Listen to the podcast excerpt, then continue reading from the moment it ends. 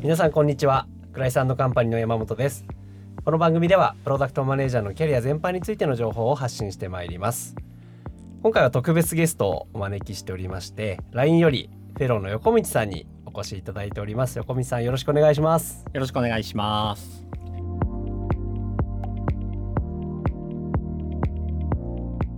4回に分けて横道さんとのこのコラボ収録を行っていきたいと思うんですがまずちょっとよく分からなかったのがですねフェローって何者ですね 小道さん。そうですよね。あのありがとうございます。あのいろんなところで聞かれるのでまず最初に必ず言っているのはちょっと辞書でフェローって引くと何って書いてあるかっていうとあの同僚とか友達って書いてあるんでそれですっていうふうに言うように してるんですけれども そうですね。友達と思ってくださいって言ってるんですけれどもあの真面目にお答えするとえ、まあ、プレイヤーの一番上位職というようなイメージです。よくいろんなビッグテックとかにもこうシニアとかスタッフとかプリンシパルとかあると思うんですけれども、まあ、それの上にフェローというのがあったりするんですけれどもそれに近いのかなと思っていて、まあ、執行役員とあの同等のまあ影響力ないしはインパクトをこう求められているというふうに解釈してあの働いている職種になります。はい、で会社にも他にも3名いまして、まあ、それぞれあの領域があられるんですけれども私は、えっと、プロダクト組織戦略担当ということで今日お話きっとするであろうプロダクトマネジメントだったりあとプロジェクトマネジメントとかアジャイルとか組織開発とか、まあ、そういうふうなあのー、こうチームとかプロダクトを良くする感じの領域におけるフェローという感じになっております。はいありがとうございます。まあ、PM のエキスパートで、その専門性が組織マネジメントだった。そういうところ今見られてるってことなんですね。そうですね。はい。今日はそんな横道さんにですね、まさに組織作りだったり組織開発だったり PM の組織について、えー、テーマを分けてお伺いしていきたいと思っております。で一つ目のテーマがですね、えー、LINE さんで電車横断的なこう PM が活躍される組織づくりを、まあ、されてきてるってことだと思うんですけども具体的にどどういうこう組織づくりとか特徴があるんでしょうか？そうですねあのその取り組みの母体となるチームの話をちょっとだけ先にお伝えしようと思うんですけれども名前は PM サクセスチームという名前でして、うん、なんとかサクセスってこういろんな文脈であると思うんですけれども、まあ、PM の人たち社内にいる PM の人たちというのがこう成功するっていうことをこう軸に置いたあのチームになります。大きく、まあ、3つの領域に取り組んでいて、1つはあの今もおっしゃってくださった、えっと、PM の成長環境を社内にこう作って促進していくというところとあとはあの、まあ、外向けにもなりますけれども採用とかブランディングっていうのも強化していくっていうのを、えっと、3つの柱にしていろいろ取り組んでいます。実はあのプロダクトマネージャーカンファレンスというところでも発表させていただいたんですけれどもあの一つ特徴としてはまあ、こういう取り組み特にですけどその PM の成長環境を作るとかっていうと、まあ、真っ先に多分思いつくのは大きめの会社だとやっぱ人事とか人材開発部門とか、まあ、そういうところがやっていくってことになると思いますし、まあ、もちろん我々の会社もそれをあのやったりしているんですけれども、まあ、このチームの特徴は、えっと、その人事の関連する部門と現場にいる PM の方々っていうのがタッグを組んだ組織を作ってその中でそういうふうな取り組みを一緒に考えて実行して運用していくっていうことをやっているというのがあの大きな特徴かなというふうに思っています。というのとあとはまあ今その人事の話出ましたけれども、まあ、人事でそういうふうなあのいろんな人事の領域ってあると思うんですけれどもやっぱり大きくなってくると基本的にはこう専門化することが多くて、まあ、例えばですけど入社前のそれこそ採用マーケティングとかあとは採用の中途採用とかだったら中途採用のチームがあったりとか、まあ、あとオンボーディングの組織があったりとか、まあ、その後人材開発とかあの HRBP みたいな入った後サポートする組織があって、我々はもちろんそれあるんですけれども、まあ、それを PM という職種で切って全部やるつまり PM の働く LINE の中で働くというところのエンドツーエンドの体験ジャーニーをあの全部アプローチしていこうというコンセプトで、えっと、立ち上げてそういうのはさっき言ったような人事と PM 現場 PM のクロスファンクショナルチームでやっているというようなチームになります。なるほどじゃあ PM のこう採用とか育成をこうコーポレートである人事部門に任せきるんじゃなくて現場部である PM も一緒にそこ人事とやっていくとそのために作られている組織っていう感じなんですかね。そうですねまさしくそのやっぱりどうしても起こってしまうのが人事と現場の人みたいななんかこう見えない壁みたいなものがこうできてで人事の人もちょっとなんか現場の人に遠慮しちゃってなかなかあの聞けないケースとか、まあ、逆に一方であのすごく現場の理解度が低いまま何か押し付けてしまうっていうこととかってなんかこう会社とかでよくあるあるあるだと思うんですね。はい、でそれってやっぱりその現場の理解だったりとか、えー、と現場を巻き込むとか逆に現場の人がちゃんと人事的なところに、まあ、あの自ら入っていくっていうようなそのある意味こうまあ本当プロダクト作りのクロスファンクショナルチームと一緒ですけども一緒の目的を持ってやっていくっていうところがうまくいくという、まあ、割と強い確信があったのでそういうのを立ち上げたっていうのがありますね。結構 LINE さんならではなんじゃないかなと思うんですけどもどうしてこの組織を立ち上げようっていうことになったんでしょうか？そうですね。経緯としては実はちょっと身も蓋もない部分が若干含まれるかもしれないんですけどもあの結構うちの会社そのプロダクト大事だよねというのがなんかもう割と当たり前というか、という感じになっているのでその前段があんまりなくてですね。でその当然プロダクト大事な中で PM というプロダクトをちゃんとこうリードしていったりとかコミットする人材って大事だよねっていうところも割と暗黙的にこうずっとあったんですね。ただそれに対して何かじゃあそのそこにいる PM の人たちに対して今言ったような何か機会を与えたりとか何かサポートをしたりっていうことが十分にできてるのかっていうときとあそうではなかったんですね。でそれがあの経営陣とかの中の一部の人たちからもこう出てきてそういうことをなんかもっとサポートしてもっとより活躍してもらえるような環境を作りたいんだけどどういうことができるかねっていう話が、まあ、とある役員の方から、えー、と出てきたんですね。で実はその時にその前にオーガニゼーションサクセスチームという人事の中で会社全体の横断的な組織開発をするようなチームっていうのをちょっと期間限定で作っていたんですね。でそこに僕も実は入っていて例えばですか役員同士の交流を深めるとか議論をあのちょっと長期的な議論とかをこうするような場を設定したりとか、えっと、それぞれのこう思い持ってる思いを交換するような場を作るとか、まあ、そういうふうなことをやっていてでそこのチームの母体があったのでその中でそういう話題が出てきてでその中で、えっと、僕は自己紹介では言えなかったですけどもあのプロダクトマネージャーカンファレンスとかもやっていて割とこう PM とかプロダクトマネジメントっていう領域にすごくあの思いがあるので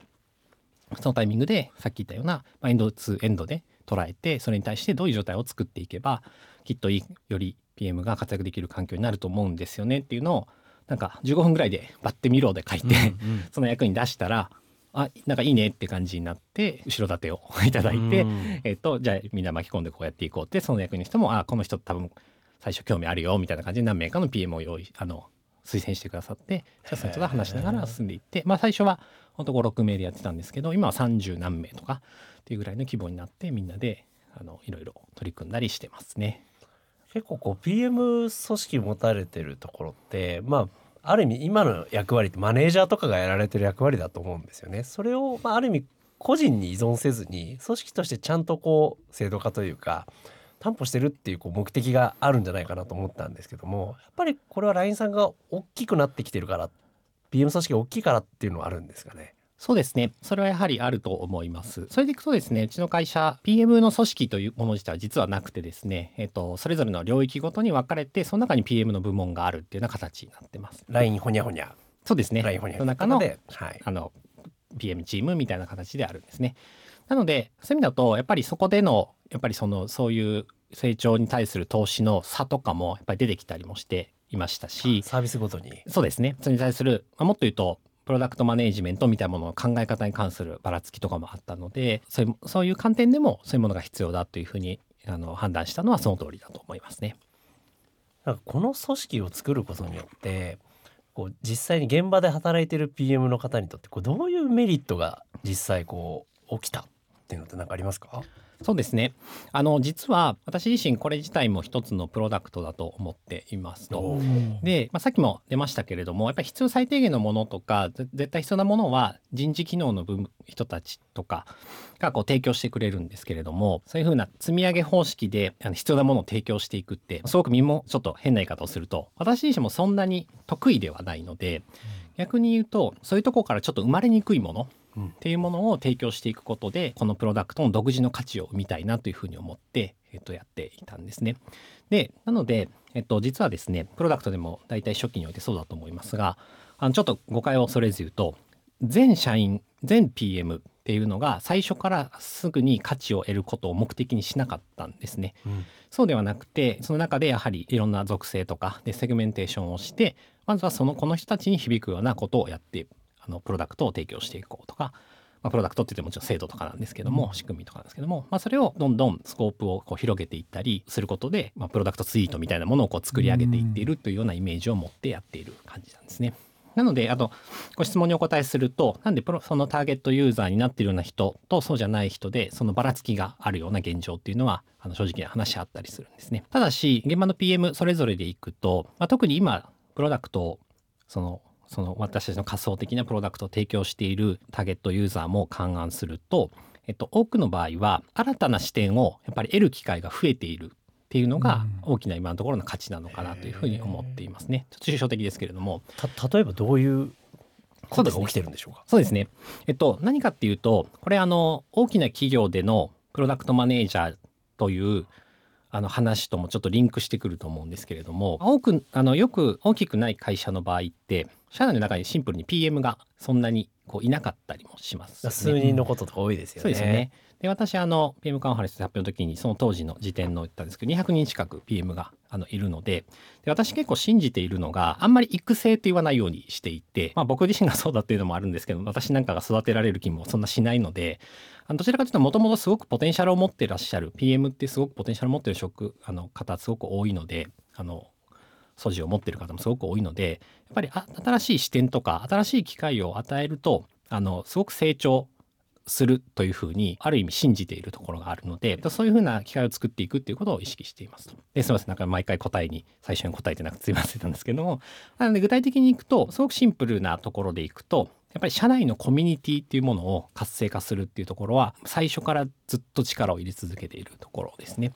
ぱり社内で同じ役割を持っているプロダクトは違うけれどもそのプロダクトによって期待値も若干違うけれどもそこの人たちから相互に影響を受ける与えるっていう関係を作ることでそこから学んで、えっと、自分の現場以外からあの成長機会を得るっていうところをすごくやっています。PM ラボっていう名前つけてあのやったりもしてるんですけれども、まあ、さっき言った通り PM って僕もう大前変な言い方ですけど前提として知的好奇心すごく高い人たちが多いと思っているんですね。ただそれを結構知的好奇心を満たすような時間をなかなか取れなかったりとかそれに必然性がこうなかなか設定できなくて後回しになってしまったりするっていうことがあるんですけど結構そういうふうなそのそれぞれの人たちが持っている興味関心とか知的好奇心っていうものを刺激していくことで絶対私はプロダクトとかリーダーシップとかに絶対いい影響があると思っているのでこの PM ラボっていう取り組みではあのなんか今すごく調べたいとかもっと深めたいんだけれどもあんまりやれてないんですよねとかっていうトピックを誰かに出してもらってでそれについて3ヶ月間の期間限定で小さいグループを作ってもらってそのグループというのはその人たちも手上げで参加してもらうんですけどもその中でそのテーマについて3ヶ月間、えっと、深める。で3ヶ月終わったら解散する。っていうのを原則にしたエコシステムみたいなものを作っていてそういうのをやっていますと。で結構具体的になんかどんなテーマが上がるかっていうと例えばプロダクトメトリクスっていうものに世の中ってどんなものを設定してるところが多いんだろうとかあとは、えー、と最近だとその VC のアクセラレーションってどういうことをやってるんだろう。それって自分たちのグロースにも活かせるよねとかもっと違うあのプロダクトマネージャーのそもそもキャリアってあのどういうものがあるんだろうとかあとは新卒で入った PM のキャリアってどういうあるべきなんだろうとか、まあ、そういうふうなもう今までで延べそうですね100近くのテーマがあの出てるんですけれどもそういうふうなものが流動的にずっとこう議論されているものっていうのを作るっていうのを、まあ、結構一番力を入れている取り組みですね。もちろんそれ以外にもいろいろやってるんですがあのもっとシンプルにあの外の大学院講座を受けられるような機会を提供したりとか研修を受けられる機会を提供したりとかあとはあの相互のメンタリングのワンオンワンをあの PM 同士でやるような機会を作ったりとかいろいろやってはいるんですけどもまあ、今説明した PM ラボっていうのが一番力を入れているし、えっと、そこに参加した人の満足度は非常に高いものの一つになりますね。なんか社内の PM キャリアセンターみたいなそんな感じがしますね伺ってると。あそうですねあんまりこうなんかキャリアという言葉にすごく意識はしているわけではないんですけど、まあ、シンプルになんかあのこんなに知的好奇心の高いモンスターたちをなんか制限するのはもったいないという 気持ちがあるのでそれをどんどんこう発揮してこう解き放ってほしいなというふうに思ってるという感じですね。なんかそれ設置した前と後でなんか変わったことってありました？現場の PM の方に。そうですね。まずあの定量的な話でいくと当然こういう仕事ってなかなかこう説明責任果たすのも難しかったりもするので、えっと、一つこの取り組み自体のメトリックは置いていて従業員のエンプロイ NPS と言われる、えっと、この会社お勧めしたいと思いますかっていうのを年に1回チームの活動の一環として取っているんですけれども、えっと、やっぱりそこに参加した人はまあ、ちょっと具体的な数値はちょっと控えるんですけども、えっと、著しくと言っていいぐらい向上していてまあ、それは一つすごく大きなものですし、まあ、つまりはやっぱり意欲的にエンゲージメント高く働けるようになっているっていうことだと思いますし、まあ、当然ながらそこに参加してくださった方の上司とかともまあピックアップで話したりもするんですけど、まあ、すごく横のつながりができてその貢献プロダクトの中に貢献する割合あのより積極性がこう増しているあのジュニアだったらっていう話とかも聞きますし、まあ、それもやっぱりミドルとかシニアに上がってくるとさっきのメトリックスの話とかもそうですけどそこで学んだことをもうそのままやるとかあとはもっと具体的なでいくと結構 UX をこう深めるようなあのラボっていうのがあったんですけどもうその中で自分のプロダクトの設計をしてそれをリリースするとかそういうふうなもうほぼ業務とつなげているような方もいたりとかテーマによって本当様々ではあるんですけれども、まあ、そういうふうな効果があの出ているなと思いますね。いや実際に満足度高まってるそれいいですねやっぱ PM の方が自由に本当にのびのび楽しめて成長できる環境を作ってるってことだと、そうですね。うん。もちろんやっぱりあの本業の方でこうなかなかプロダクトマネージャーってタフな仕事だと思うのでここ限られた時間使う時間の目安みたいなのもこう提示したりしているので、えっとまあ、その中ではあのやっぱりこう好奇心を解き放ってでそこであの得たものをさらにこう、まあ、タフな仕事の中でも生かすっていうようなこういいバランスを取れる、まあ、常にやっぱりタフだとなかなかこうねバーンアウトしてしまうこともあるような職種だとも思うのであのそういうふうなバランスを取れるといいなと思ってやってる面もありますね。ありがとうございます今回は LINE さんならではの、まあ、PM をこう活性化するというかキャリアを伸ばすようなこう支援組織の、えーまあ、構造だったりとか仕組みについてお伺いさせていただきました。